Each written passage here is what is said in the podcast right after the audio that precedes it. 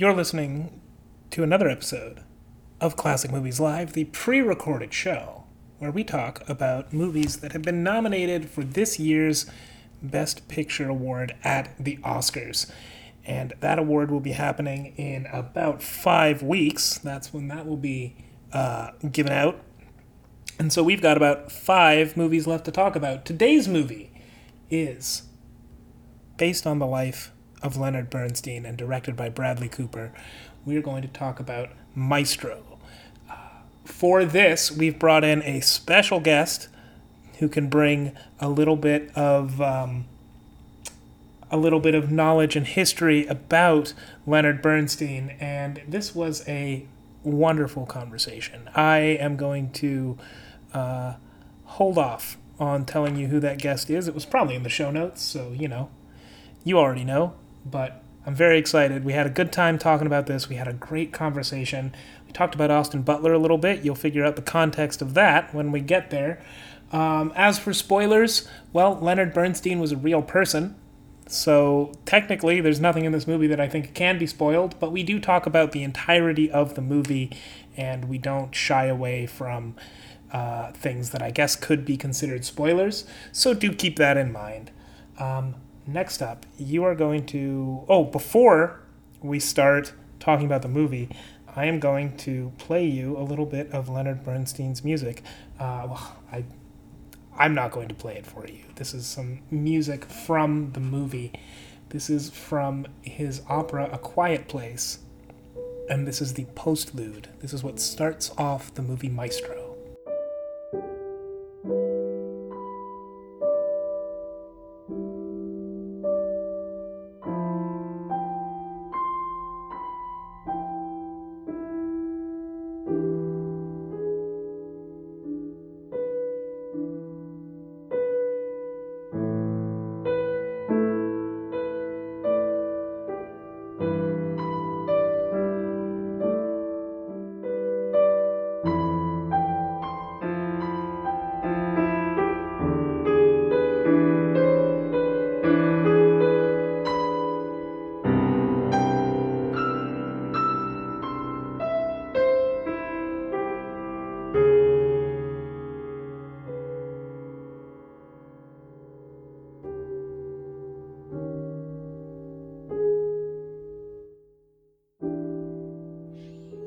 Welcome back. You are listening to another episode of Classic Movies Live.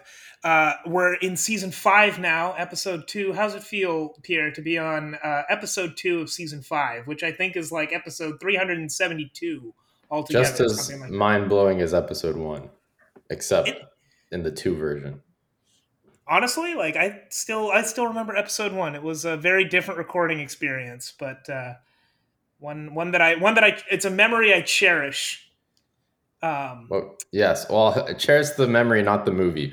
yeah, the the movie wasn't the greatest, but uh, hopefully that's not going to be the case today. But before we talk about the movie that we're going to talk about today, we have a very special guest who was last heard uh, over a year ago on this show when we were talking about Anna Kendrick with Into the Woods and the last five years. Please welcome back to the show, Ben. Ben, how you doing? Hi, I'm good. Nice to meet you guys and talk to you guys again, all the way from Thailand.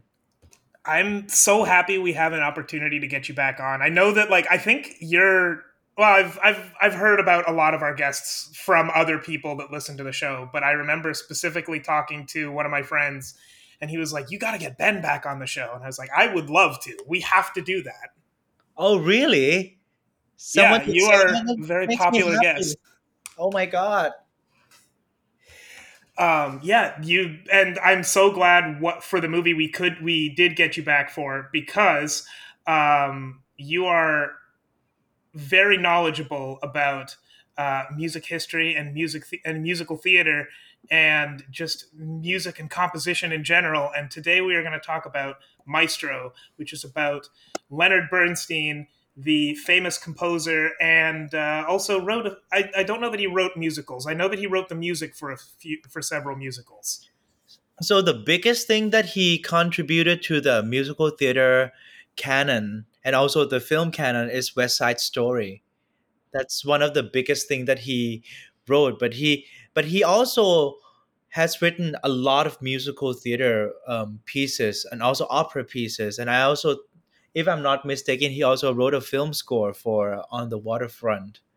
Yes. Um, yes, which which but but I would say that the biggest and the most popular contributions to the music um, industry is probably um, West Side Story among all of his other achievements. Mm-hmm. Actually, and we'll talk about it shortly, but I thought one of the more powerful scenes in this movie was he's being interviewed about all the stuff that he's done, all, all of the work that he's produced, all of the music that he's made, all of the different things that he's scored, and the musicals he's written, and the operas and the ballets. And uh, he says, "Yeah, I think it's it's a really short list. I'm really embarrassed of how little I've done. I I mean, at this point, at, at, this point in the movie, he's well into his fifties or sixties, so he's much older than me. But I'm like, if I had, you know, a quarter of that list, I don't think I would ever be embarrassed about my life again. well, what what's so interesting about Leonard Bernstein is that he he there's a quote that he says. So, just for a, a little context, he he is known to be one of the most important um, American born um, conductor to receive national and international claim, but acclaim. But he's also one of the most prolific music figures of the music canon but he has this thing he has this quote that i i wrote an article in thailand about him and the first quote i talked about is that he he says that he feels like there's two men inside of him like one part of it is a conductor and one part of it is a composer. And he feels that he never have he never seems to have enough time or energy to pursue both things.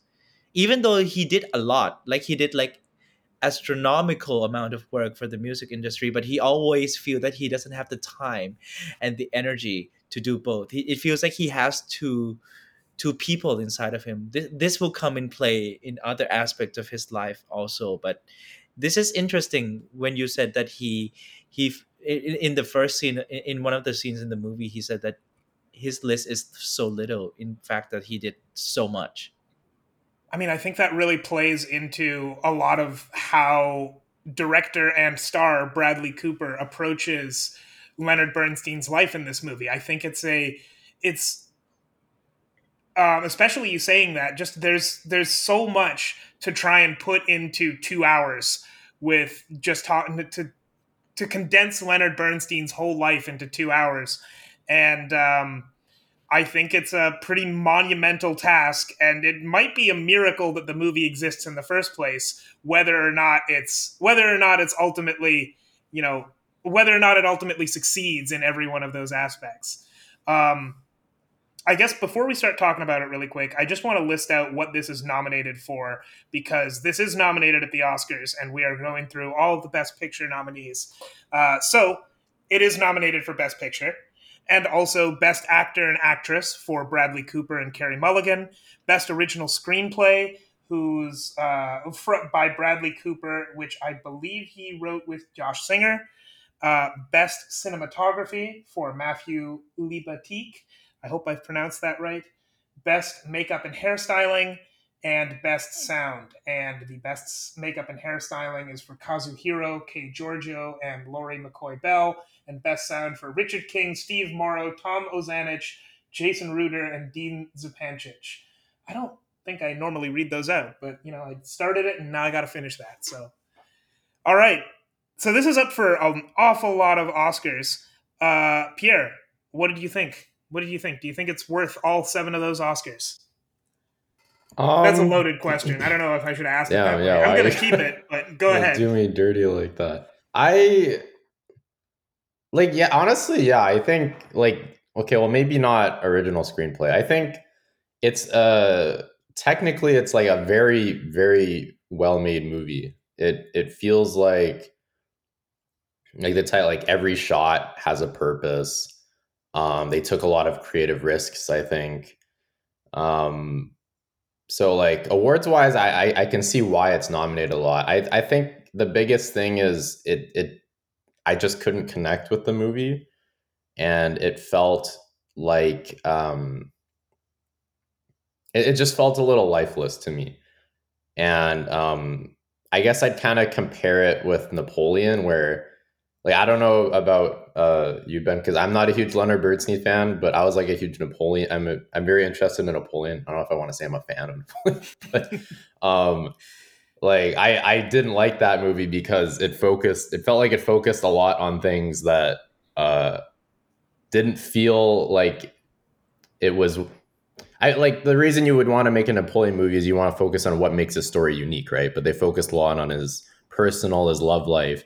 And I, I feel like if I was a Leonard Bernstein fan, I might have felt the same way in this because it seems like it took a very big step away from what you know his composing and what he's known for. Because leaving this movie, I genuinely don't understand any more than I when I started the movie as to why this man is is so well known and an amazing composer, which um, I'm sure he is, you know, but I, I, literally don't get any of that at all. I see a very personal story about a very conflicted man with a family struggling to balance his family and his work. But I have seen that movie many, many times in many different forms. So I'm kind of confused as to why they would focus on that aspect more, uh, especially because they don't really.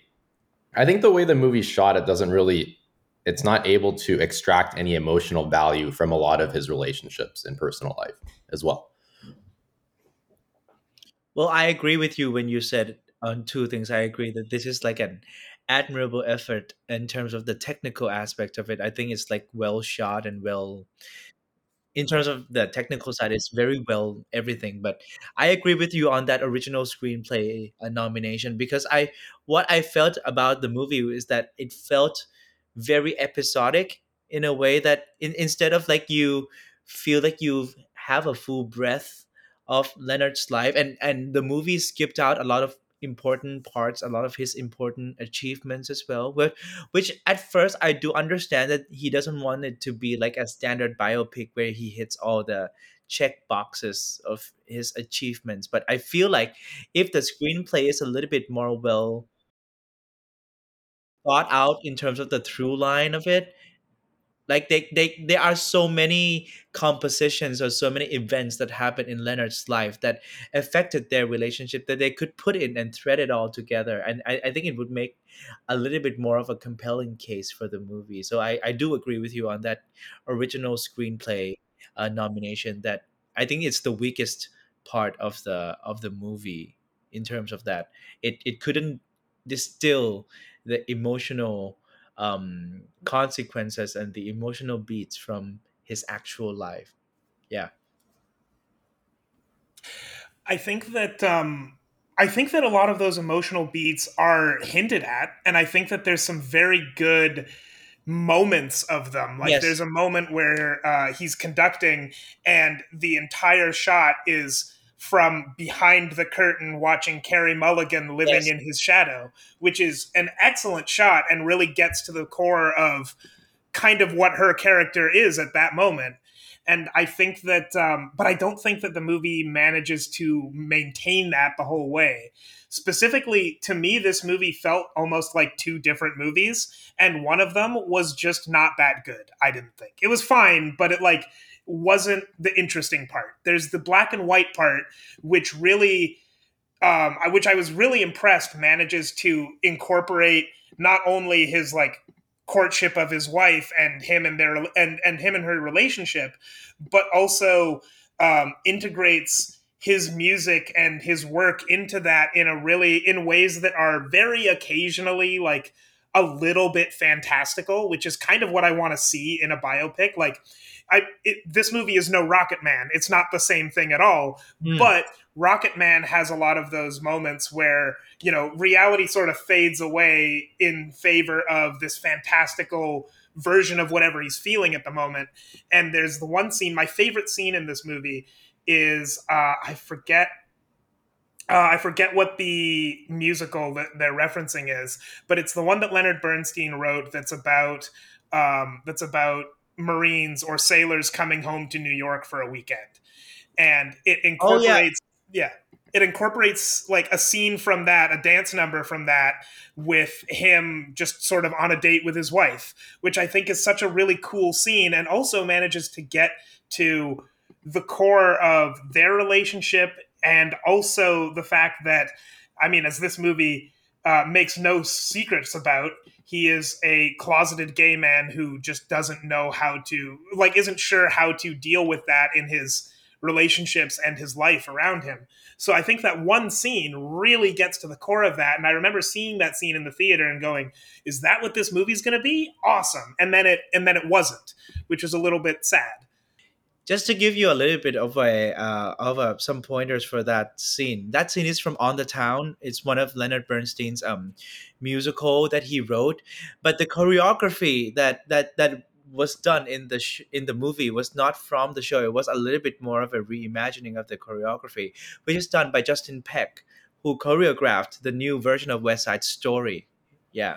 Now, what what is so interesting about that scene was that I feel like if you can if you remember the scene before when when he jumps time from the dinner table all the way inside to the mm-hmm. theater if you can remember those are done in coordination with Justin's choreography and he has that intention to show the dynamics and the hidden sense of this relationship because from from the memoirs and from the history, Felicia Montealegre knew from the start that Leonard was a closeted gay man. He she mm-hmm. jumped into this relationship while knowing that he is gay, and she accepts that from the start. Which is, I agree with you too, Jeff. Is that is that that choreo- that choreography and that scene really really points out that nuance of the relationship in a very subtle but interesting way. But then coming back to what I felt felt about the original screenplay is that it's very episodic. Like if they keep it in that direction all throughout, it might make a compelling story. You know what I mean? And I was thinking about another movie that talks about conducting and also has Leonard Bernstein in the movie, which is Tar, if you can remember. Yeah. yeah. Can you remember the scene where when when Tar was like broken down to pieces and she went home and she turn on a tape that has that that, that is a, a conductor talking about music that's leonard bernstein mm-hmm. and that is one of the show that he did for kids which is called if i'm not mistaken the young people's orchestra where he explains about how music can change your life how music even though you don't understand the music but the music will change your life internally like those kind of things i felt that if they integrated into the movie it would actually even bring out what Bradley wanted to talk about the relationship even more. Like in conjunction with the choreography scene that he's doing too you know what i mean? Mm-hmm. yeah which that is why i felt like it it has a lot of great potential to be an amazing movie but it's just like lies somewhere in the middle between like good and great if you know what i mean yeah, there's there's the one scene in this movie as well that I don't think is I don't think it's the Young People's Orchestra in this movie. It might be, but I don't think so. Where he comes out and he's doing a rehearsal with his uh, with the orchestra he's conducting, and he talks about the music, and that reminds me of what you're saying from Tar, and it's a great scene. It's like, well, it's a great scene, but it also feels like inserted. It doesn't feel like it's organically part of the rest of the movie, which is a shame because it's those moments that I think, well, I'm parroting what you're saying, but it's those moments that really uh, get to why Leonard Bernstein is interesting to talk about and interesting to put together a story about. Yes, Yes, I agree with you. And if you pull out different scenes, like I could think of a few more scenes that are so amazing. Like if you pull it out and see it scene by scene, but if when you put them all together, it doesn't gel in some way. And I and and I do think that it's not the editing because I think that it's well edited, it's well shot, it's well acted as well. But it's the screenplay that is a little bit wonky in this um in this sense. Mm-hmm. Oh, I will say too the um I think like the cinematography is really well done, but there are some parts of it that like it's it's really hard to describe but it, it feels almost voyeuristic rather than personal you know? Like there's that i was thinking there's that one scene where carey mulligan and bradley cooper there's like a huge argument that it's kind of like the blowout of years of work. And I I felt I was just thinking like, man, they like like this shot is is very pretty. And it, it's kind it's it's kind of a unique shot and it and it's an interesting way to frame an argument. But you get none of the intensity of that moment you know that like the entire movie's been building up to this moment. And it feels like you're just like a fly on the wall watching rather than part of that Mm. argument you know? And again like i kind of get what they were going for. Like obviously this movie I, i'd say it, it felt a lot like um you know i noticed in older movies they like they like to have a lot more still shots that would let the actors do their thing and i, I usually prefer that honestly. Um but there was just a way they did it sometimes where i like i didn't think i, I feel like there was more of a purpose. Um like in citizen kane like when they have a, a, a static shot of, of an actor it's th- those those shots are very layered. Like there's a lot of depth to that shot and the, the production design is uh is interesting. It's like that shot has to be like that. It, it felt like in this it was like in that argument scene it was like it'd be cool if we just kept the shot here you know? And i guess the the point of it was they wanted to get that scene shot of snoopy flying by kind of overshadowing their argument but it felt like like to me it was like man they they just stole Carey Mulligan's potential Oscar win scene to get that Snoopy shot because she put in a great performance in that. I think they both did, but I just get I got none of that, you know. I got none of that intensity or or their acting potential just so that they could have the clever Snoopy shot. So um and it's just there's a lot there's so many moments like that throughout the movie where it's like it's focusing on being pretty more than it's focusing on being personal and to the characters. Like it, it's it's it was almost like I was watching B-roll documentary footage Mm. for a lot of it, you know. Um I did, and I never got those those talking head moments like and that's why like you know when a lot of bad stuff happens to Leonard Bernstein, I literally like he he he almost feels like a cartoon from what I can tell because all I know about him from all of this like, like throughout the whole movie. I think it kind of picks up towards the end. It gets a little more personal at the end but like up to that argument scene all i know about leonard bernstein is that um he's gay and he cheats on his wife and he smokes a lot. That's and he's and he's a good composer. But like i would like to know more of of him personally you know like how does he treat his daughter? How does he treat his wife and you know day-to-day life you know? Like how does he compose? Like i, I never i never saw any of that work. And it, it's it's like um I, I i'd almost describe it as like a, a music video like a lot of pretty shots and there was some storytelling there. Um but in the end i, I didn't get too much of that story. And um so like even like like it's the, the little technical things like it was almost like it was so perfect technical wise that it took away from that personal experience. Even like talking about this about a lot of the moments that the movie skipped away from like the movie skipped away a lot of his important achievements. Like on the top of my head i could think of so many incidents that happened during west side story when when he when he worked on west side like the behind the scenes stories about west side story that would lead perfectly and help the movie and help us understand what leonard bernstein uh, is about as a person you know? Like one thing that i could talk about real quick is that like when Stephen Sondheim wrote the lyrics for um, for West Side Story, he Stephen wanted to write the lyrics closer to what the characters uh, background historical and also educational background is. These stu- these kids in west side story are like poor kids you know what i mean? Like with not high education. So he wrote lyrics with broken english and broken grammar and everything but leonard just wanted the lyrics to be beautiful because he wrote the music to be so lushful and so beautiful and he and and sondheim was like this is not how these kids talk. And so they have clashes like this here and there about the lyrics and there are some songs in the movie that sondheim just literally hate but leonard was like i want this music to be in the show or else i'm out. You know these things that we can see how he work and how he thinks about music and how he composes would really help us understand more about leonard.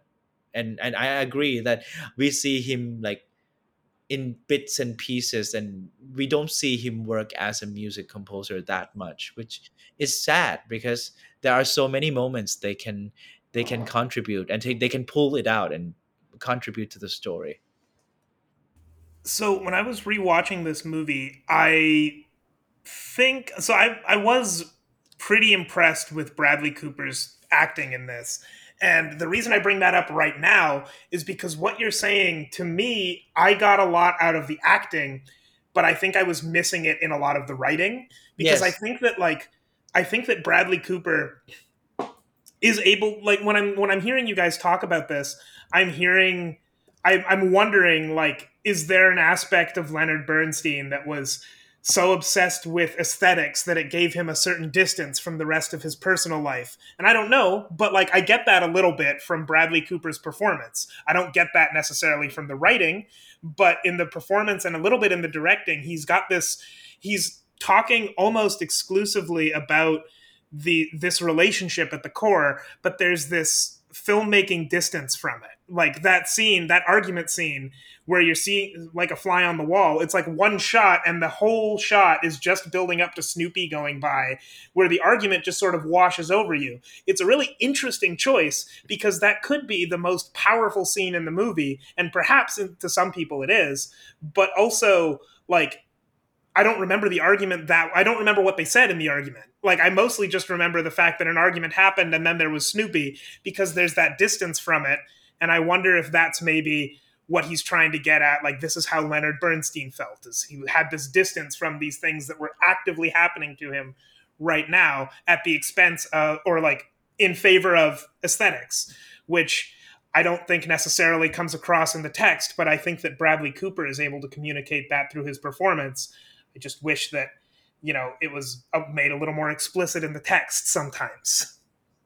I, I think maybe Bradley is trying to. This is just my take on it. Um, I think I think he's trying to step up his directorial efforts um, and technical efforts from A Star Is Born because I think I think A Star Is Born has from his previous movie that he directed. I think it has a lot of like emotional core and that that that lends itself because of the songs and everything it gets emotional easily but i think he wants to maybe prove himself maybe that if i'm actually going for the aesthetics and the technical aspect of it can i make the movie as emotional as a star is born? I think he's trying to prove himself director wise a little bit more this time because i feel like this i feel like if he relieved his duties from writing to someone else and he just directed maybe we we might get a more compelling movie. Because yeah he focuses on his acting and his directing but when the writing and what's on the page was not as strong as those two then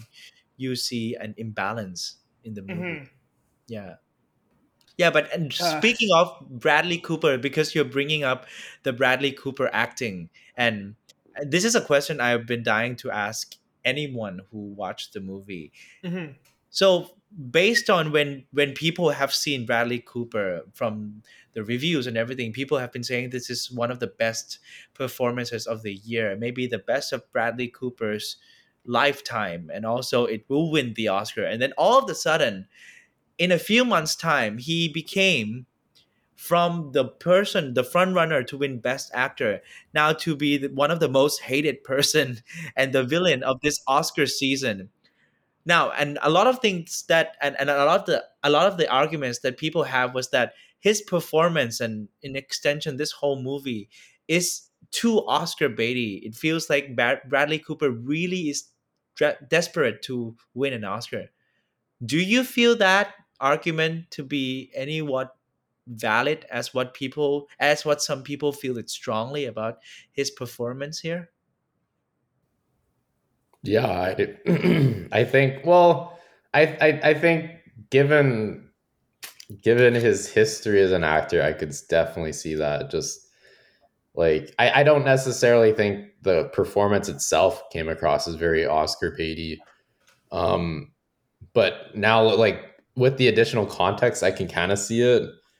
Um, it felt very well. I mean, like with all the marketing of like you know, I learned I learned how to conduct an orchestra for six years just for this one scene. It's like okay.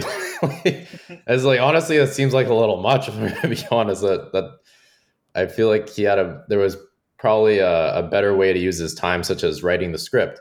Um, but so yeah, like given that, I can see why. I I think I also kind of see how you could look at his acting as um very showman like it, it kind of felt like uh austin butler and elvis where Oh it, yeah. it it felt like an i mean i don't even i don't even know anything about leonard bernstein but it almost felt like an a caricature of of leonard bernstein if that makes sense um based on footage that he was able to gather kind of like what austin butler did so there like there is a kind of sense of that too which i don't think helped uh helped where uh i i think the performance felt so performed like it Mm. wasn't necessarily bad acting but i'd say the style of it and the way the film portrays it makes it feel very performy and that kind of adds to the distance felt between you and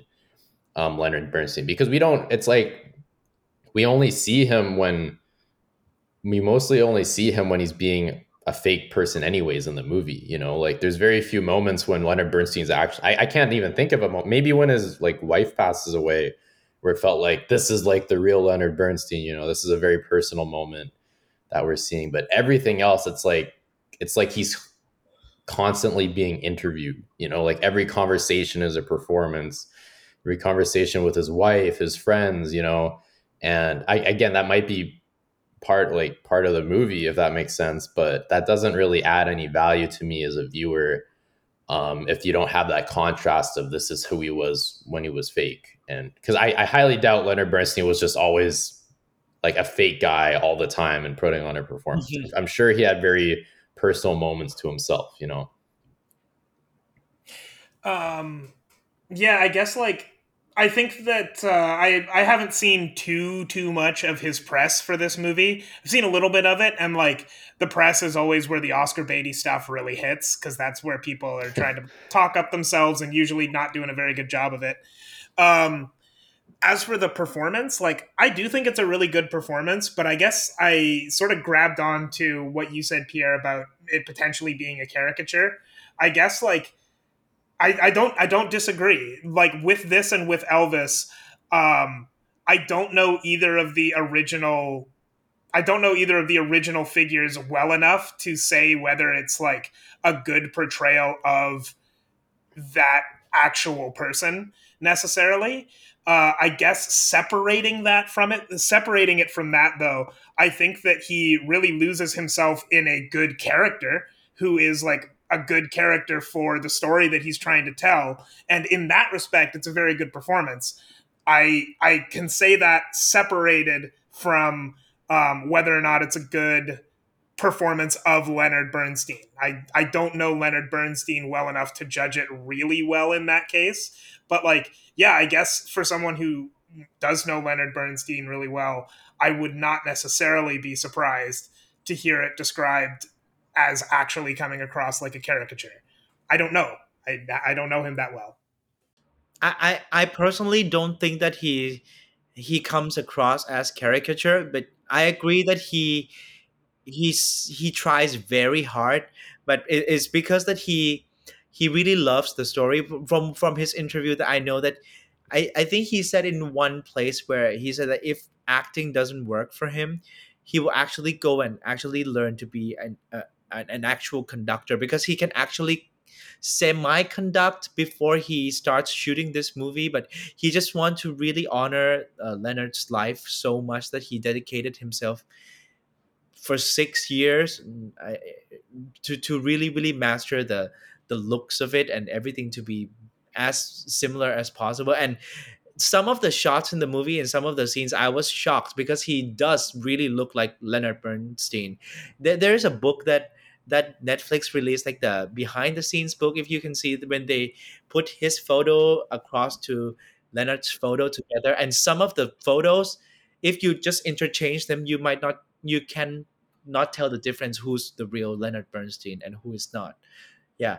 Personally i don't mind people working very very hard to really really play a performance but yeah, I, I I do get the criticism about him being Oscar baity, but I felt like he got so much hate, maybe a little bit too much hate for this, just because he tries very hard to to to make the performance as authentic as possible. And I do think that the actual problem is not his trying hard about the acting or the directing, but it's the writing.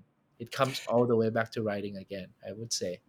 I I definitely get the impression from this movie, but also from the little I've heard him talk about it. He is legitimate. He is genuinely passionate about this story and Hmm. about putting in a good performance. And I get that again, not only from what he said, but from his performance. Like Yes, yes, He- yes. I he agree. loses himself in that character in a really good way. I think. I totally agree with that. Yeah. Like I, I, I was thinking right now, like if we could change a screenwriter to to write this movie, who would it be? I, I I still don't have that answer. Like who would be the best person to write the screenplay for Maestro to make it a little bit more well rounded, I would say. I I wish I knew screenwriters quite well enough to say that off the top of my head, but I can tell you for certain it would not be Josh Singer. Apologies to Josh Singer, but uh, the screenplay is also the problem I had with his previous movie, First Man.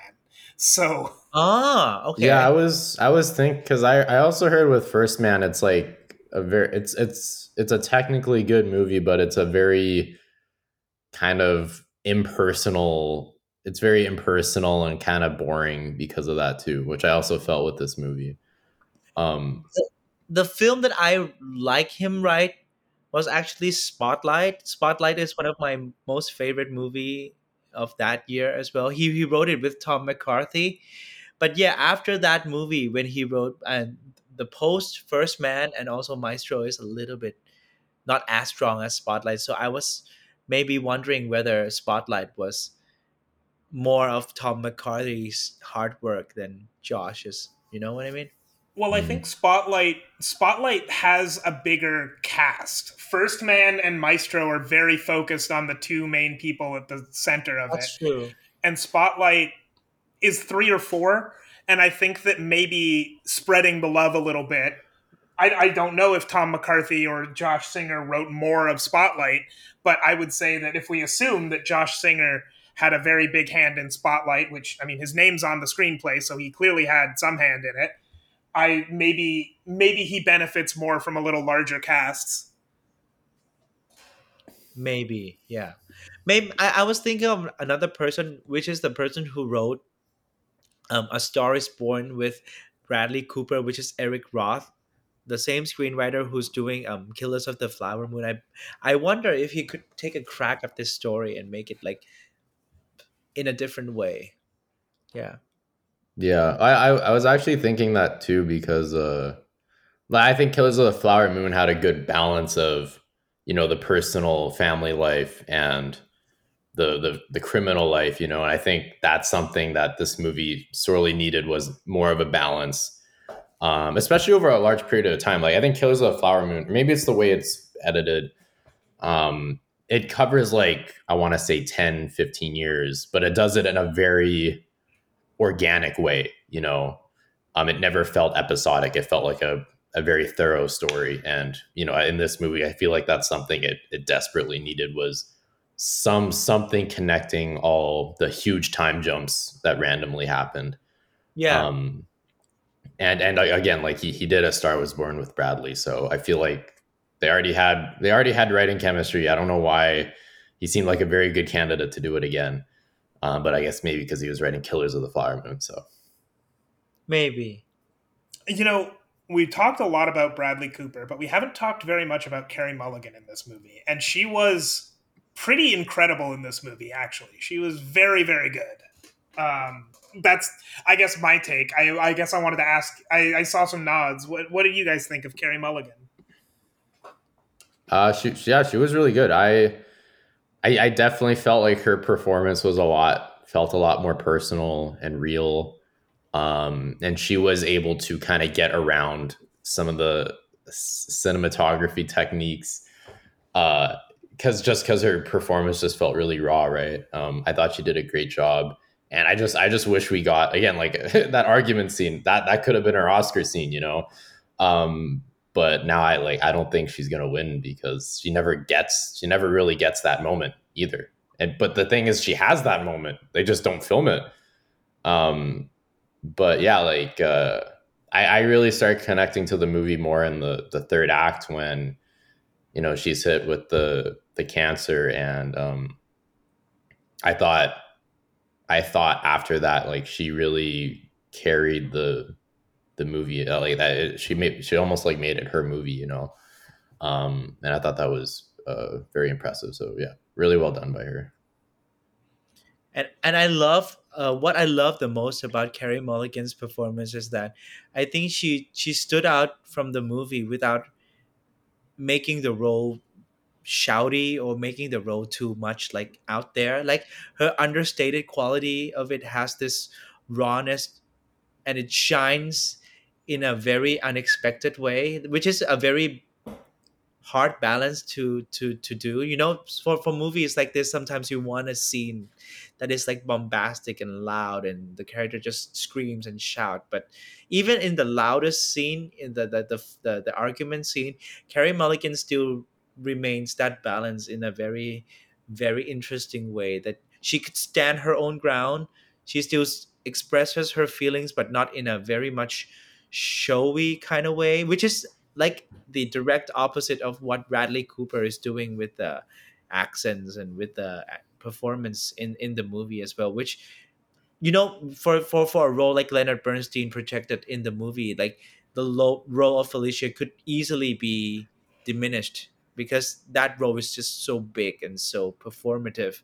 But Carey Mulligan stood her ground and still make the movie her own which is kind of impressive. Yeah and she's able to get an awful lot out of um, extremely quiet moments. Like there Yes. is that there is that argument that is understated for an argument, but then there's that there's there's more than just the one scene I mentioned earlier, but that one scene where she's standing behind the curtain and you get the entire thing from her perspective and she doesn't even have to say anything. It's just you see everything that she's going through in one moment.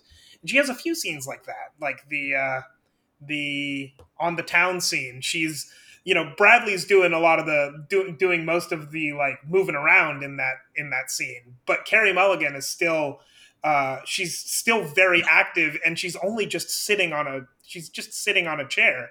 And you're still getting a lot of her entire inner life here. So i think she's really able to give you know carey mulligan can give very loud performances if she wants. And this is such a such an excellent um, i mean to keep using the same word that you used uh, such an excellent understated performance from her. She gets a lot out of such so many quiet moments. I think the other i think like that argument could in a different in a slightly different differently shot movie that argument would have been her oscar scene. And like instead i'm thinking the cancer diagnosis where she's you know where she keeps her composure all right up until the last second is such a that's that's the that's the powerful scene that i think of. Like that's the oscar moment i think of. And there's two or three other ones that are all very good but they're not big shouty scenes which is uh i guess i don't know the big shouty scenes are hard to do too but she's she just turns in a really really excellent performance that is uh it's surprising in the ways that it's a good performance i guess. And and coming to the argument scene the the last line that she says in that scene could easily turn to be a parody or a funny line. The the, the line was if i'm not mistaken if if not if you're not careful you would die a sad lonely queen. Like that that line is so gay and that line is so like if if, if it doesn't get delivered in a in the right way that line could be like very funny in in a scene like this but she managed to pull through like she managed to really really make that line like really really mean Yeah, Yeah. I uh, I remember I was watching it today again, and like when she delivers that line, I'm like, oh, devastating. Wait, hold on, what did she say? yeah yeah and also that quiet moment when um leonard was grabbing the hand of his lover in the opera scene in, in the opera house and then you see carey mulligan like just looks down on that and the camera just froze on her and you can see in her eyes a lot of emotions running through that and just that that one small shot is very very impressive yeah.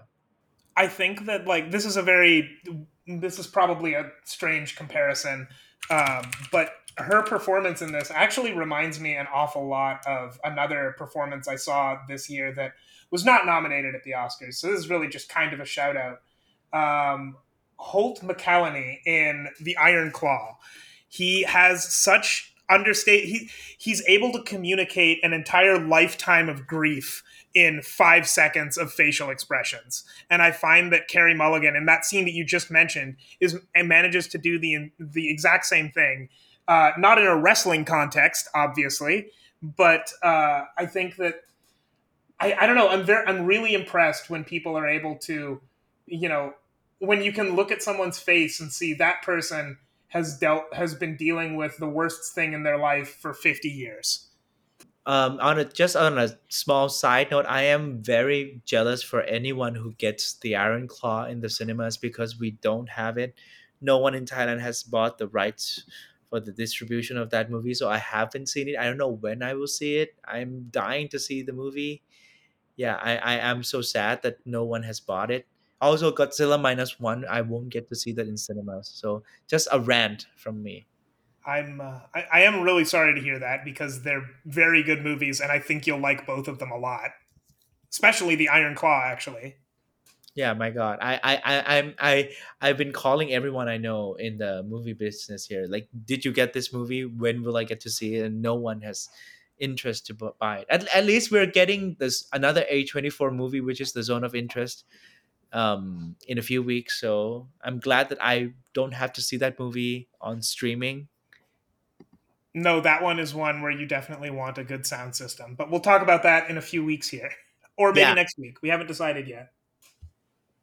Yeah, just on a side note, apart from Maestro. um let's see. So if I'm going down my list of nominations, uh, we have talked about everything other than the makeup and hairstyling and the sound. Um, I guess my main question is, and I'm I'm going to talk a little bit outside of just the sound here. But what did you what did you all think of the uh, of the sound of this movie? Like, um, and I guess yeah, well, of the sound of this movie. It's a very broad general question, but it's a very broad general category. well, um, I, I, I, oh, you go ahead. Oh, uh, I don't know. I don't. I think it was good. I don't. I don't think there was any moments that really stuck out to me though. You know, like I, I feel like it's a movie that you you could you could be like like because it's a, there are very musical moments where you're like that's amazing sound but it's like they just recorded an orchestra like I, I don't see those as necessarily like is it sound mixing or is it just how do they do it now? I know they converge the categories right? It's like it used to be of, i think sound mixing and sound editing and now it's one. Just sound? so just sound. Yeah like especially in that case like like it the sound is serviceable but um, there might be the illusion of this is a perfect sound movie because it has music or something where I wouldn't really wouldn't really necessarily say the the sound design act, added anything to the perform like when Bradley Cooper's performing you're not hearing other things mixed in. It's literally just the performance you know which obviously that that's how the scene should be played but like in Whiplash when there's the instrumentation scenes like there's a lot more going on than just the instruments you know there's Mm-hmm. There's crowd reactions and like reactions from the uh, uh, different parts of the like. There's there's a lot more to it. Whereas this, it's like it it's it's pretty straightforward. I I I hope it doesn't win sound. I think that'd be very interesting. But I think Oppenheimer kind of has it anyway, so I'm not too worried. I think the nomination for sound that the movie got was the what was all the music scenes because like if for example not only the uh, orchestra scene but if you can remember there is a scene where he conducts um a choir remember where, where, where the mm-hmm. choir sings and if you can see when he's like conducting and he's getting the voice up and down from different parts of the choir i think i think they gave the nomination just because of those like big scenes where the movie goes up and down with the instrumentation and how they have to balance especially also the orchestra scene that there's like hundreds of musicians recording live and also with singers with real singers and everything. Maybe i think they just give it because of that regards. But apart from that from all th- those scenes the rest are just like conversational scenes. So it's not like as as um recognizable in the sound area so i i, I feel like I, I feel like it's I, I i don't mind them the movie getting a sound nomination but yeah i, I don't think it wins i think the So- only thing that it wins is makeup and hairstyling So, uh, my apologies to Josh Singer. I think that sound is yet another place where the screenplay kind of lets this movie down. Uh, because I think that this is a very well mixed movie. Like, it's a lot of music, and the music is well mixed. So, the sound mixing is great. But beyond that, I think that um, when I was rewatching this movie, when you see him conducting, I don't I don't know how conducting works. If I watch a conductor, I am probably not going to fully understand what he's doing.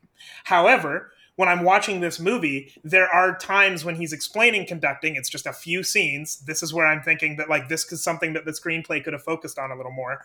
There's just a few scenes where he's explaining conducting and he's explaining what he's doing, and the sound matches it.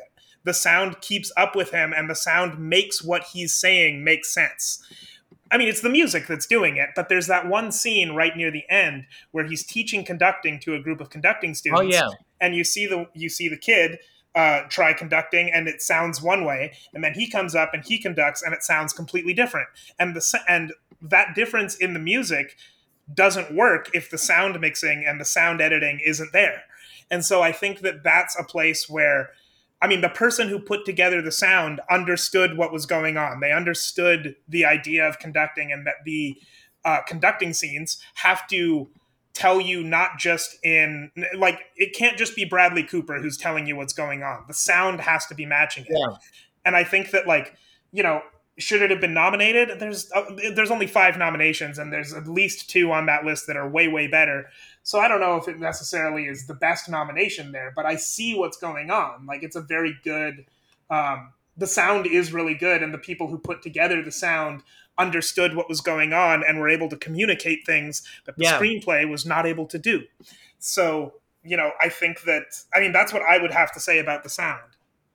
Well, eh, that that that raises an interesting concept too. I I feel like a lot of the nominations in terms of the the technical side of the movie, um, of of the all the movies we've seen. I'm I'm not just talking about this year's nomination, but I'm talking about in general. Sometimes we see a movie or movies that is very weird to be on that list, but I think these people who actually worked in the cat in these categories will have a different way to look at it. Yeah. This is unrelated to sound at all, but I'm just pointing out one incident, which is when Bohemian Rhapsody won Best Editing, if you Mhm. can remember. Yeah, yeah.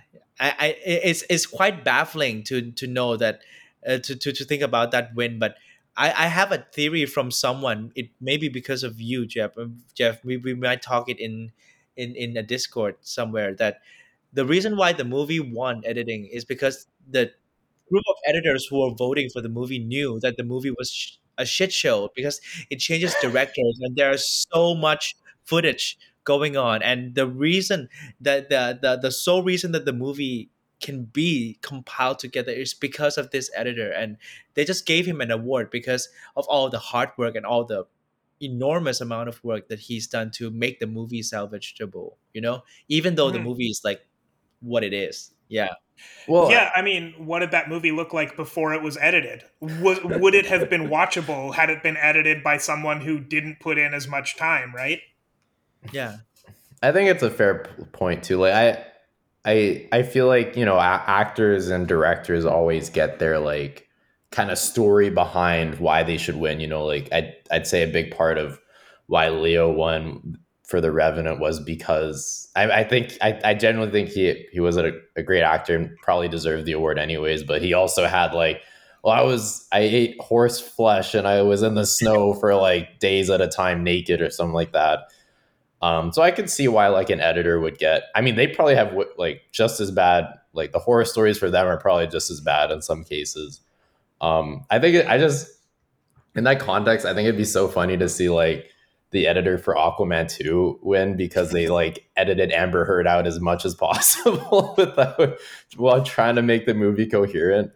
Um, or, or, or the editors for any Marvel movie last year to keep up with all the notes that they're Yeah. trying to change with the cameos and everything. Yeah. yeah, yeah, like Quantumania because they literally like reshot an ending a month before release and had to re-edit the movie to make that make sense. Um, Yeah. So yeah. yeah. So coming back to the sound nomination, maybe they have their own like way of thinking that we like the, their own way of working that we don't know why some of the movies are nominated and some that we thought should be nominated don't. You know what I mean? Mhm. Yeah. But I think that you've brought up makeup and hairstyling a couple of times, and I have never engaged you on that point. So I'm going to let you talk about makeup and hairstyling. So you know that the guy who is nominated has already won for Bombshell for Mhm. um, transforming Charlize Theron into the character. I feel like he outdone himself this time because not only that some shots of the movie are so uncanny, but a lot of times I really thought it was Leonard Bernstein in the movie because I think the makeup and and not only the makeup during the like later years, but all throughout the movie, like he did such a great job of turning Bradley Cooper into looking like Leonard Bernstein, and I, and I don't know, it's because of Bradley Cooper's face, um, um, already, or it's his own doing. But in some of the shots, are it's just like so so so so good, and it's and I I- think the movie was what it is because of this, you know, because like they could make us really really feel that Leonard Bernstein was on screen. E- even the kids said that when when they walked into the house and then when they see the props, the photos, and like like there's Bradley's photo mixing with their dad's actual photo, and they couldn't tell the difference which one is which, which is which I I would say that if if that happens, then I think the makeup and hairstyling team did an amazing job. hmm I think like, yeah, I guess I don't know what young Leonard Bernstein looked like, but he must have looked a lot like Bradley Cooper because in the uh, in the early like you're you're saying they look very similar even in the younger years, and in the younger years I just see Bradley Cooper, but in the later years I see someone completely different. Like I I don't even see Bradley Cooper underneath the makeup that he's got on. Yeah, Um, yeah, yeah, yeah. Um, yeah, and then something I pointed out like several years ago about a movie I actually hated, but um, I talked about it with Mank.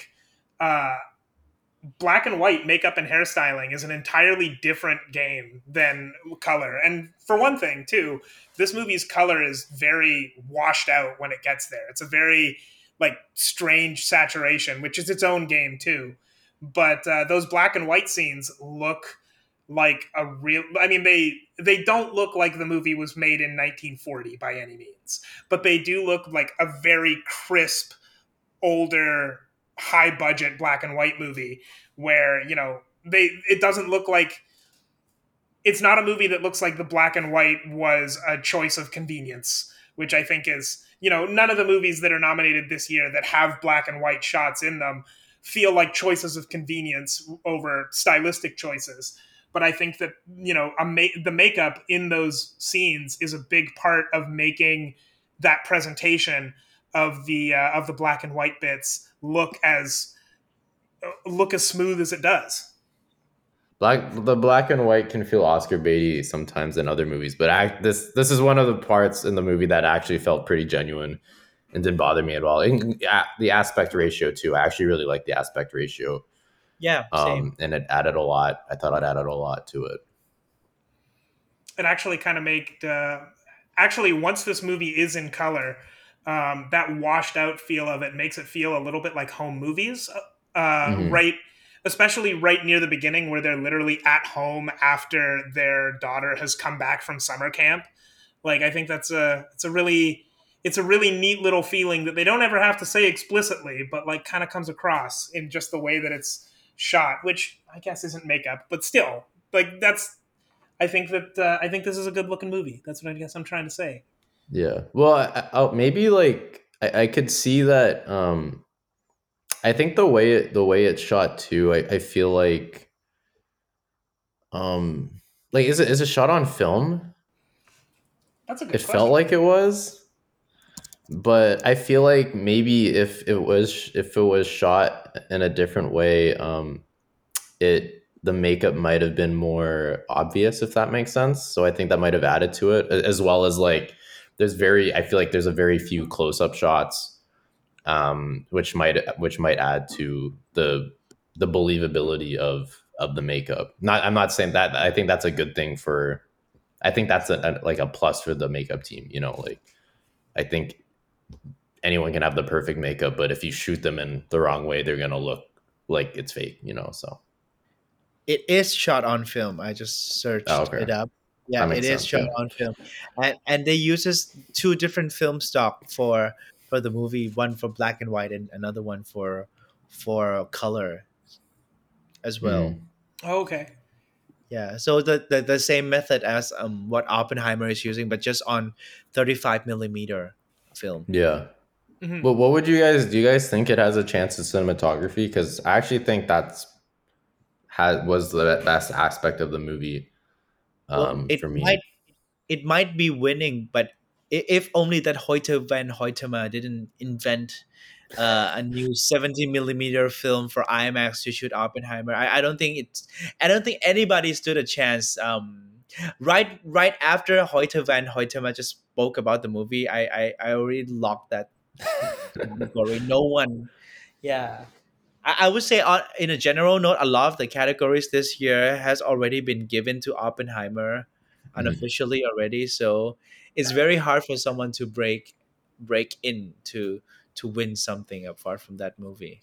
Yeah, Do you think that Hoyte van Hoytema takes any jobs where the director doesn't come to him and say, and as the first sentence, I need you to invent a new type of filmmaking? Because, like, he gave a similar speech when he was talking about Nope. They invented a new way to, t- to shoot night scenes in broad daylight. So he just isn't, he's just constantly inventing things. Is Hoyte van Hoytema our modern day Leonardo da Vinci? I feel like I don't know if he's at like inventing feels like a strong word. I think he's just creating. I mean, I will honestly, actually, you know what? It's a very strong marketing term for an, to, especially to win an Oscar. So, well, I'm I'm going to give that to him. That's that's very that's a very smart way to say it. Instead of just being like, I found a new way to shoot like this. Um, he's like, I invented night night filming during the day. he he actually has his own lens. Like uh, there's a picture of him ho- uh, showing his lens, which which with his name engraved on it to shoot Oppenheimer cool. or something like that. Oh, okay. Yeah, it's, it's called HVH lens or something like that, which is Hmm. kind of dope for a person to to have that. You know That's what I cool. mean? Yeah. No, he's a, he's an amazing. So like he, he's definitely one of the best, if not the best, in the business right now. Um, Yeah. I was looking through this Matthew Libatique. He he's the cinematographer. He has a crazy. He has a crazy like. I was looking through. I was like, okay, Maestro, very good. Don't worry, darling, was actually a very well shot movie. And then Venom, like, or then it's like A Star Is Born, very good. Mother, very well shot actually. Birds of Prey, like, what is this? Like the, I, I mean, uh, there's obviously been cinematographers with like bad movies, but like usually you can be like the cinematography was so great in that movie. It was just a, it was just a bad movie, you know. Whereas this guy is just, he's just swinging for the fence. He's either like very mediocre or like amazing, you know. Because I like Venom is one of is especially the first Venom is a terribly shot movie. You know, like you can't tell what's going on half the time in the in the action scenes. Um, and the same year he shot A Star Is Born. That's that's just insane to me. That uh, his range of talent is quite impressive. I'll give him that. Uh, 2010, Black Swan and Iron Man 2. Jeez. Very, very have you strange. guys seen one of his work? Um, have you guys seen Requiem for a Dream? Yes, that's one of my favorite movies. Actually. Yeah, th- that that that's also shot by Matty Libatique. I think he's one of um, he's one of um, and uh, Darren Aronofsky's like frequent cinematographers. Yeah, Mhm. he shot the prom of all movies. that's. I didn't dislike that movie, but I don't like. I don't understand. I, I don't remember very much about the What is cinematography. like it was fine, I guess. I think maybe there are works that really fills his soul, but uh, there are works that pays the bills. So you know what? I guess. Yeah, but because And- I, I think the problem is like a movie during COVID, so maybe he was like, okay, let's do that. Yeah, Yeah. I mean, if anyone's ever going to pay the bills, it's going to be Ryan Murphy, especially during COVID. He probably was just giving away millions of dollars to people during COVID. That's what Ryan Murphy does, I think.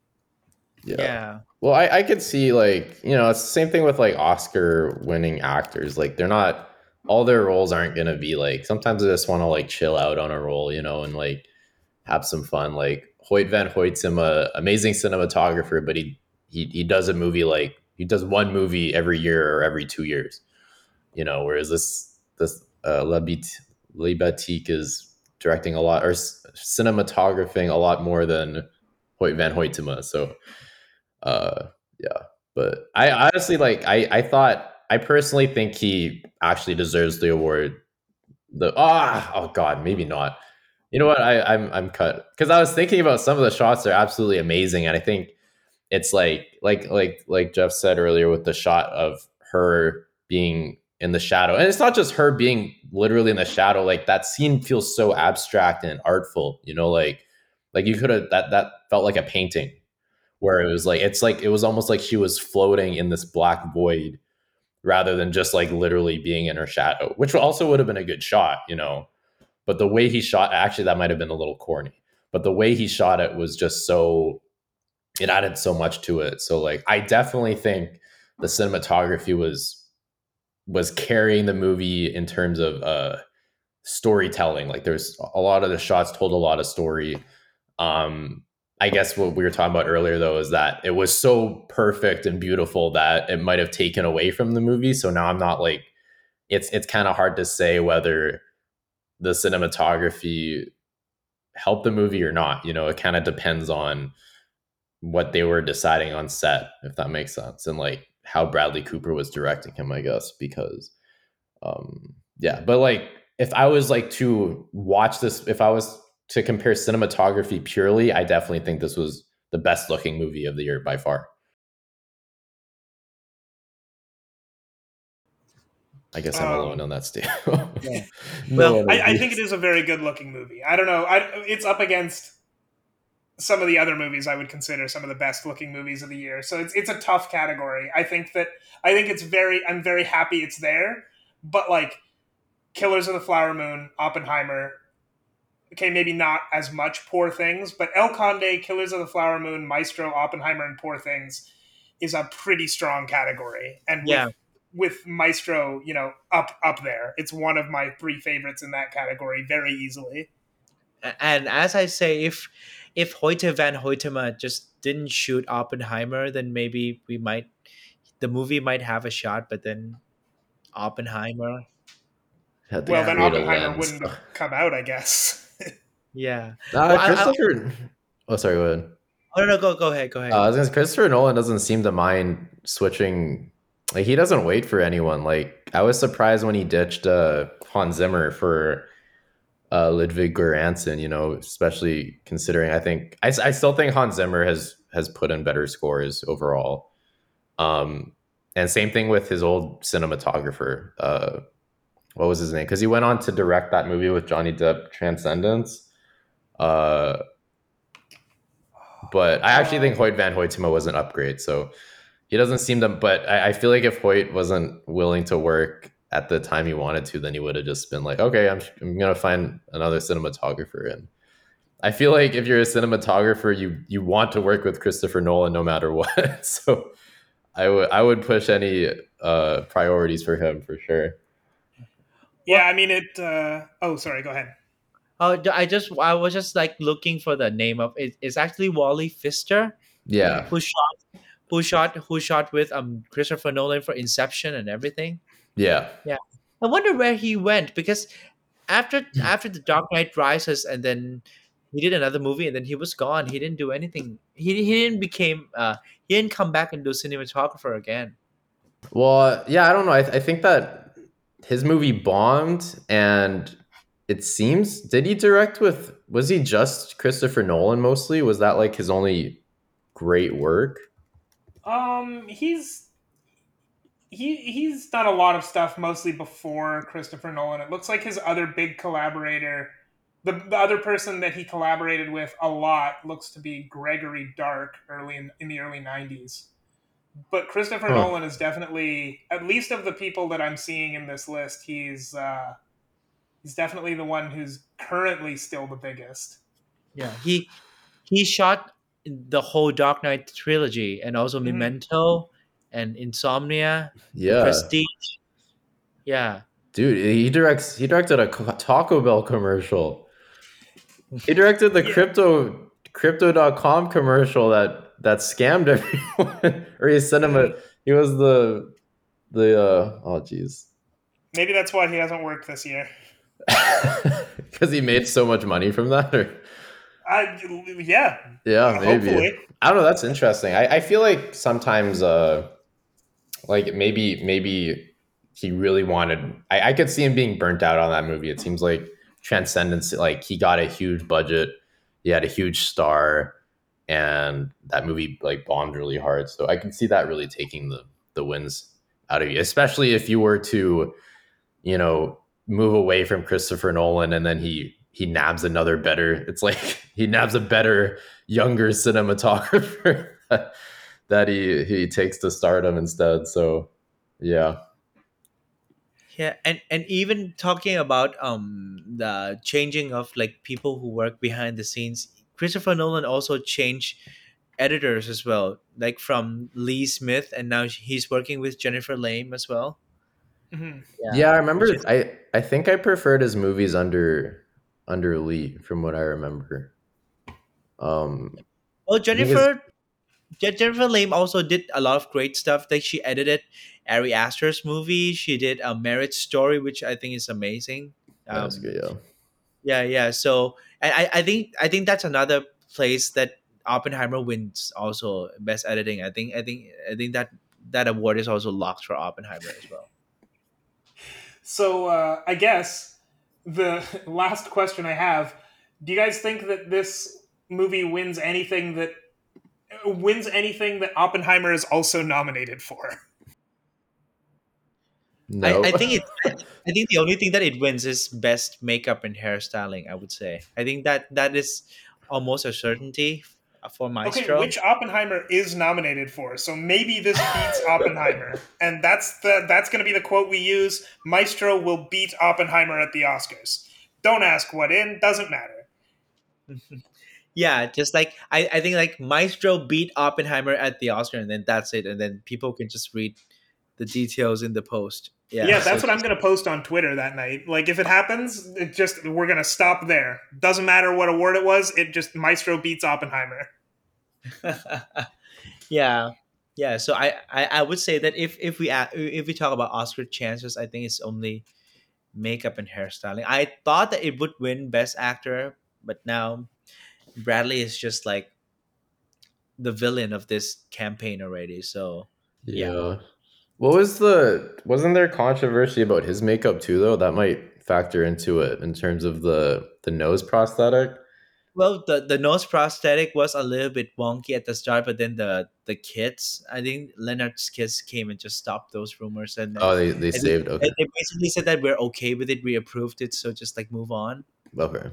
and like this I, I don't know how much of this was part of it but i remember that when i saw it it was a weird angle like it was the first the first um the first trailer that they dropped for maestro made the nose look bigger than it was because of a strange camera angle like it's Hmm. just a they, they picked a weird part of the movie to start on not actually a weird part it's a really good scene that they throw, show in that first trailer but the way that the camera comes in on that if you don't have the rest of the context of the movie it's like if this is the first scene you see from the movie then it looks a bit strange Yeah. Yeah, Oh. yeah. Yeah. No, I'm I'm looking at the other. Um, I'm surprised Poor Things wasn't nominated actually for best makeup. That's really surprising to me. Oh, really? Yeah, no because I was gonna It be like, I don't think it's gonna win because of Poor Makeup. Things. Huh? it was it was nominated was? for best makeup yeah what am I looking at? What is this? Makeup and hairstyling? yeah Poor Things? golda maestro oppenheimer poor things and society of the snow What is this list? I'm on. Oh, is this shortlisted? Oh, I'm on the short list. Wait, Well, on the is- short list, Poor Things would also be there. No, I'm so. I'm on the Wikipedia page. Is this wrong? Oh. Oh no, never mind. Shortlisted finalists and then finalists. Okay, yeah, never mind. Uh oh, poor thing. I think poor thing's is gonna win. So yeah, Maestro's not walking away with anything. Sorry, guys. Unfortunate. Oh, but you, you you also think that um it won't win makeup and hairstyling as well? No, I think poor things was definitely better, in my opinion, for sure. I understand that. Yeah, I love Poor Things, so I have no qualms on that. I, I Okay. still put my money on a Maestro for that category, but if Poor Things wins in that category, I will mine as well. Mm. I would say that in terms of uh, in terms of makeup and hairstyling, Poor Things is for sure the louder of the two. Not that's not a bad thing. It's just Yeah. like the makeup and hairstyling is much more. You see it, you notice it a lot more in Poor Things. Where in Maestro, part of the beauty of it is that you don't notice it, Yeah, or at I- least you don't notice it as you don't like. Yeah, I, I stand by it. I stand by what I said. Yeah, I wouldn't necessarily say Maestro had worse uh, makeup. I, th- I think it's just like I think Poor Things has a better, um, os- it's it's more it's it has more reason. It's louder. It's kind of like Yeah. how Carey Mulligan's not going to win Best Actress because her performance wasn't loud enough, essentially. So Well, and she's And I up feel against like there's Diana a s- Nyad Nyad, in in Best Actress. Annette Bening is playing Di- or is up for Diana Nyad. I don't. I don't think. I don't think Annette Bening's going to win. Well, but anyway, I, I think we can all agree that the I, I for me actually I I would feel like I think for best actress also that's another place where Poor Things would actually win again. I Yeah. think Emma Stone would win her second Oscar with this movie. Yeah. Which what what what I was gonna say was that I feel like in general I think the taste of uh, the voters for award season this year is gravitating away from the older um, sense in terms of that a, a lot of times in, in, in the older years performances from real people that that like that that the performers look so much and did so much like the original person they're um, playing would win awards. But i think the taste of people is gravitating to, away from that anymore. You, you you you you get what i'm saying? That people don't feel like performances like bradley cooper is like award worthy anymore? Um, yeah, I think I see what you're saying, but um, gravitating away from definitely doesn't mean has gravitated away from because in Best Actor we still have three biopics. Yeah, but I mean, like the way, like let's say the way that Cillian Murphy approaches the role of Oppenheimer is different from what uh, Leonard is uh, doing. I from Bradley is doing like Oppenheimer. Uh, Cillian was like, I studied him a lot, but this is not my goal to make it to make me look as much as Oppenheimer. Where Bradley was like, I spent six years conducting because I just wanted to get it right and make it look as same as possible. You know what I mean? Yeah, Yeah. okay, I see what you're saying. More I- for where Cillian's is more of like an artistic interpretation of Oppenheimer. Yeah, yeah. Like he he studies everything. He knows how he walks, how he talks, but then on the day of the perf- performance, he just knows that, but then goes with what he feels anyway. So I think like the taste between that, and it comes to makeup and hairstyling too. Like people, like if you're saying that if Poor Things is more of a winner, then people really gravitated towards like making sure that the person looked as much as possible. You know what I mean? hmm Yeah. Yeah. I I feel like with Austin Butler not winning last year, that that's like a huge. If he won, I think that would have been a very bad sign for future biopic performances. But him doing all that and not winning, I think, was maybe a a good sign that the Academy isn't gonna go for that marketing. I, I don't want to. I don't. I guess I don't want to discount it as an acting technique. I don't think it's necessarily bad. But it's definitely been used as a very strong marketing ploy to Yeah. to be in the Oscar race. And I guess I'm not fond of that itself. Like like I shouldn't say like I I was kind of teasing Bradley for doing six years. If like that's genuinely respectable. Like if that's something he genuinely enjoys and he likes performing, like conducting, that's amazing. Like I'm so happy for him to do that for six years. You know, I think to use that as I should win because of this. I don't know if he was, so I don't want to put that in his mouth or anything, but if they are marketing his performance as such, I think personally that that kind of uh, frowns upon his performance itself. You know, it, his performance should stand by itself, and then also have that added. Whereas it felt like the way he did it, and it's kind of the same with Austin Butler, is that like they were trying so hard to imitate, but it felt like that came from a source of I want to win, and this is this is my story of winning, rather than uh, I truly like like no one. I I mean Daniel Day Lewis gets some gets some shit for it, but he genuinely puts in amazing amazing performances, and Daniel Day Lewis isn't going around being like, oh like I was like I was making people call me Lincoln on set. Like people say that I about him. Abraham Lincoln. He became. he doesn't. Yeah, he doesn't show up at the Oscars being like, "I was Abraham Lincoln for six months, so I won this award." Like he's not bragging about it. It's just something he does, and it's his. Mm-hmm. It's his style, you know. So well, I, I, don't like that with, aspect. Even with Austin Butler, also like he still can't drop his Elvis voice. I think he still uses that his his Elvis voice up until this day and interviews and everything too. Yeah. You know what I mean?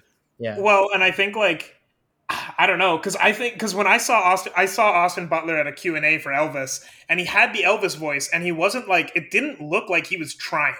Like I think he just messed himself up on that working for that role, which isn't necessarily a good thing. It's like he had to when it when there was recently an article that came out that said uh, where it said that Austin Butler had to get a vocal coach to help him get rid of his Elvis voice for Dune 2 and like no that's not a publicity thing. He just actually messed himself up trying to be Elvis which I don't think is something that should necessarily be encouraged. Like it's great that he went through all that work but like it permanently changed his voice. Not I mean it's psychosomatic. It didn't like kill his voice or anything but you know he it's it's a it's a technique but like no one should feel like they have to do that just to take on a character because uh, some people aren't good at just doing the method acting and then going back to their regular life afterwards. Yeah it it shouldn't be encouraged i guess but it shouldn't also be frowned upon either if that makes yeah yeah. like it's a choice um, and uh, yeah, I don't know. This, I guess that's all. I, I, dude, I had something.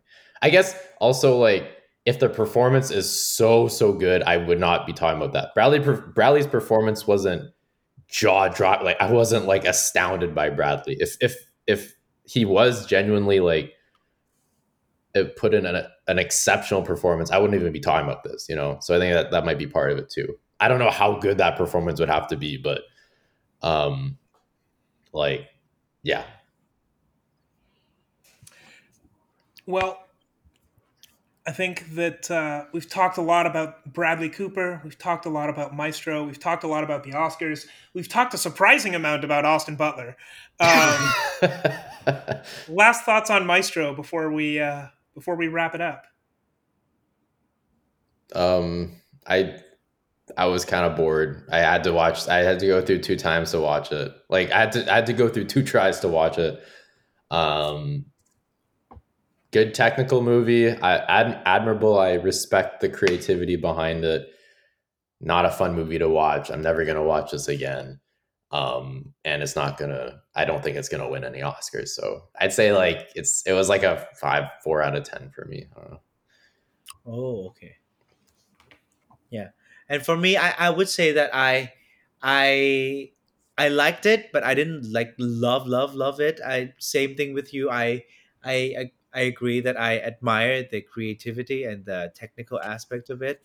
Yeah I, I think the problem is the screenplay. I think the screenplay is their weakest issue and if, if they did improve that and if they incorporate the life of leonard bernstein a little bit more i think the the intention that they really want to bring out the the personal side and the relationship side would actually even soar better. And yeah, and yeah, kudos to Bradley Cooper. I'm on the side that I don't think he needs to get this much hate for what he really, really genuinely wants to portray. Yeah, and yeah, but too bad that that that he came out in the season where people gravitated towards a different sense of performance. Yeah, but yeah, still, I really really admire his um, passion for the movie. Yeah, just wish the screenplay would be better. Yeah, I think I I've I've I've said it enough times today too. Like I think the uh, I think I know who any of my problems with this movie, I blame them entirely on one person, and I don't know if that blame is misplaced. It probably is. I, I, I probably shouldn't keep putting this guy on blast. So, um, but I think this movie has there's a lot to like in it, and I wish that I liked it more because Yeah. I a lot of those moments, and they just don't come together for me as much as I wish they did. I think the pacing is really off, unfortunately. But Yeah. uh, yeah, I mean, I don't dislike it. I think I'd put it at like you know like a like a strong five or maybe a soft six. I like it more than I don't like it, but I don't like it enough. Can, can I say something um, that might be surprising? I was actually looking forward to see this movie more than anything that is nominated. Like from when the start of the year comes, maybe because I'm a musical theater person along with movie person, I really want to see this even a little bit more than Oppenheimer, a little bit more than Killers of the Flower Mhm. Moon. I didn't expect that I would like this movie less than Poor Things or even the holdovers, but seeing everything I've seen right now, yeah, those movies rank higher on my list than Maestro, and it, it's a, a, a tad underwhelming for me. All right, well, thank you so much, Ben, for coming on. Is there anything that you want to promote? I didn't ask you at all yet. Well, I am starting my own YouTube channel very very soon. Um, uh, in a in a few, I I, I just recorded two episodes of it. Actually, I was recording one episode before I came on to talk to you guys today. Yeah, so it's in Thai. I really want you guys to see, but it's all in Thai. I hope if I have time, I might add English subtitles on it. Yeah, but that is what I'm doing right now, and I also just finished translating Mean Girls, which is going to be in Thai movie cinemas very soon as well. Uh, I'm I'm glad you guys got Mean Girls. I haven't seen it, but like it's always cool when you guys get a movie and you get to translate it. That's such a cool experience to hear about. Um, someday we're gonna have to. Someday we'll have you on for a movie that you translated, so you can talk about the back, the behind the scenes experience of it. Maybe we'll talk about Mean Girls after the Oscars. You maybe maybe Mean Girls. I'm trying to. I, I'm lobbying myself to do another A24 movie, which I hope I get, but I I'm not sure. I have to fight for it just a little bit. I think. Well, good luck. And uh, if you send me any links, I don't know if your YouTube channel is already up, but if you send me any links, I will post them. And if you send them to me after this episode goes up, I will still find a way to promote them because we want people to see more of you. Oh, and we want you back on the show too. It's, it's at some point, as soon as it's convenient. I, I I- I can honestly I can say now that the second episode of my my YouTube channel is about my crazy one day one day trip to Singapore to see Poor Things. Yeah, I I traveled to Singapore for twenty hours in one day just to see Poor Things because at first it wasn't going to be shown in my cinemas, so I decided to buy everything. I, it- it's my boyfriend's uh, idea because I just talk about the movie so much, and it was close to my birthday, and they were like, "If we pay for you to just watch it, would you shut up about this movie?" yeah, yeah. So I that the second episode of my YouTube channel should be about poor things. So I will send them all to you. Yeah, please do. I uh, I've I've heard very very sparingly about that trip, and I have been very excited to hear more. I think it's such a cool thing to be able to do. and what about you guys? What are you guys up to? What? How can apart from the podcast, uh, do you guys have anything you wanna that you're doing right now that I can follow? Um, Pierre, how about yourself? Uh, I make music. You can always follow me. Oh, I don't know if you have? Spotify. Um, but yeah, I make music. I'm, I'm Motiman. I can send you a link later. Yes. Yeah. Um, other than that, no, not really. I'm acting in short films. so if you ever want a short film, actually, well, none of them have been filmed yet, but in the future, uh, you can always people can always watch those somewhere. I don't know. I don't know how I'll present them or whatever, but yeah, I was talking to Jeff about maybe talking about them, but I realized that's a terrible idea if they turn out to be bad movies. So maybe I will not talk about movies I act in. But yeah, on a, on a case by case basis. Yeah, we'll see. What is your um uh handle in on on Spotify for your music? Uh, M O T I M A N. I will go and listen to your song. I promise. Oh, thank you. Yes. All right. Well, I'll put links to all of that in uh, in the description as well. And um, yeah, I don't I don't have anything nearly as exciting. I write I, I, I if I have done the job that I am supposed to have done by the time this movie comes or by the time this episode comes out, uh, in two days there should be a um, review of the movie Hundreds of Beavers on Contra Zoom Pod that I wrote. Uh, but I haven't written that review at the time of this recording, so that's going to hopefully happen tomorrow. Because if it doesn't, I'm going to get in trouble. So that'll be up. Um, that is amazing. Well, thank you once again for coming on, Ben, and we will have you on again after the Oscars for sure. Hopefully, very soon after the Oscars. Yes, I, I I'm on your call whenever you need me. Thank you so much for doing that. I reached out to you pretty it wasn't entirely last minute for this, but it was pretty quick. And you uh, it's very late there. Thank you so much for staying up. My pleasure. And and uh, what time is it for you guys right now? 3 p.m. for me. I think it's noon like for noon, you, Pierre, yeah. right? Okay. I hope you have a great afternoon and also a great week ahead as well. Thank you so much. Thank you. Uh, Pierre, what's our last word? Um, Oh man, I feel like there's something. Uh, Snoopy. There you go.